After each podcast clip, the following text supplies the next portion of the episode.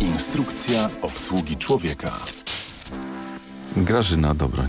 Dzisiaj znalazłam ogłoszenie, perełkę. Drodzy sąsiedzi, seniorzy, jeśli w związku z koronawirusem wolicie nie wychodzić z domu, zapukajcie pod numer 21.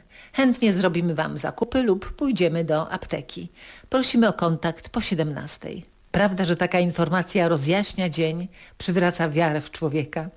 Największej pomocy w naszych czasach potrzebują właśnie starsi, często samotnie mieszkający ludzie i dzieci. Ale one też mogą doświadczyć pomocy od studentów, absolwentów w Akademii Przyszłości. Ola Zimmer, wolontariuszka. Problemem jest to, że dzieci bardzo często do tej godziny 14-15 spędzają w szkole, wracają do domu i siedzą przed komputerem i zupełnie nie mają czasu na robienie czegokolwiek ze swoimi rówieśnikami i pojawiają się problemy właśnie z radzeniem sobie z innymi ludźmi w trudnych sytuacjach, kiedy pojawia się jakikolwiek mały problem do rozwiązania, dziecko zupełnie nie wie, co ma zrobić. Urasta do ogromnego problemu, to coś. Dokładnie tak. I bardzo ważne jest to, żeby był ktoś, kto potrafi powiedzieć temu dziecku, słuchaj, nic się nie dzieje, usiądź, zastanów się, każda sytuacja jest do rozwiązania. Każdy problem, który wydaje się olbrzymi, może być tak naprawdę malutkim problemikiem, z którym sobie poradzisz. To co, ty prowadzisz świetlicę?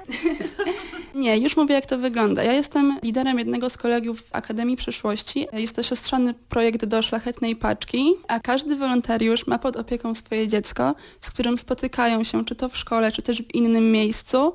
To jest bardzo ważne, żeby wolontariusz z dzieckiem się polubili, żeby nawiązali jakąś więź między sobą, żeby byli dla siebie istotni. Dziecko zyskuje tak naprawdę nowego przyjaciela, który jest starszy, doświadczony, wie jak sobie radzić z różnymi problemami. Przez jakieś rafy domowe może go przeprowadzić, tak? Dokładnie.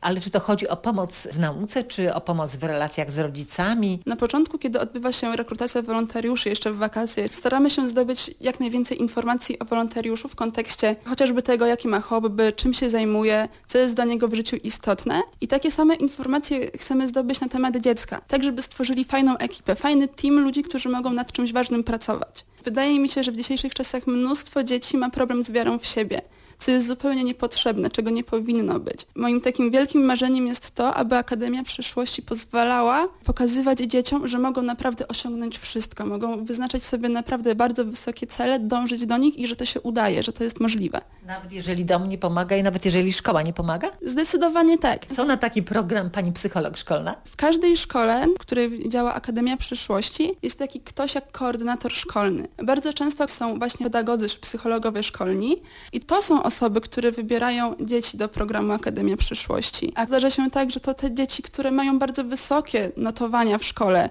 które sobie świetnie radzą i mają same piątki z matematyki i angielskiego, tak naprawdę nie potrafią wierzyć w siebie albo mają problemy z rówieśnikami. A to nie o to chodzi, żeby dzieci miały same piątki w szkole, tylko to, żeby umiały walczyć o siebie, walczyć o innych. Czyli to jest taka nauka życia po prostu, żeby się dziecko czuło samo dobrze ze sobą, tak? I żeby umiało reagować na to, co się pojawia w jego życiu. Mhm, myślę, że zupełnie tak można to określić. No to trzeba mieć dużo serduszka, dużo empatii, dużo zrozumienia i dużo cierpliwości. Było coś takiego, au, teraz potrafię to albo tamto. O, zmieniłam się. Cały czas zauważam takie sytuacje, że pomoc w Akademii Przyszłości nie wpływa tylko na ten aspekt związany z wolontariatem w życiu, ale chociażby na studiach, chociażby w pracy, w sytuacjach, kiedy musimy pracować z ludźmi, to jest coś, czego powinniśmy się uczyć całe życie.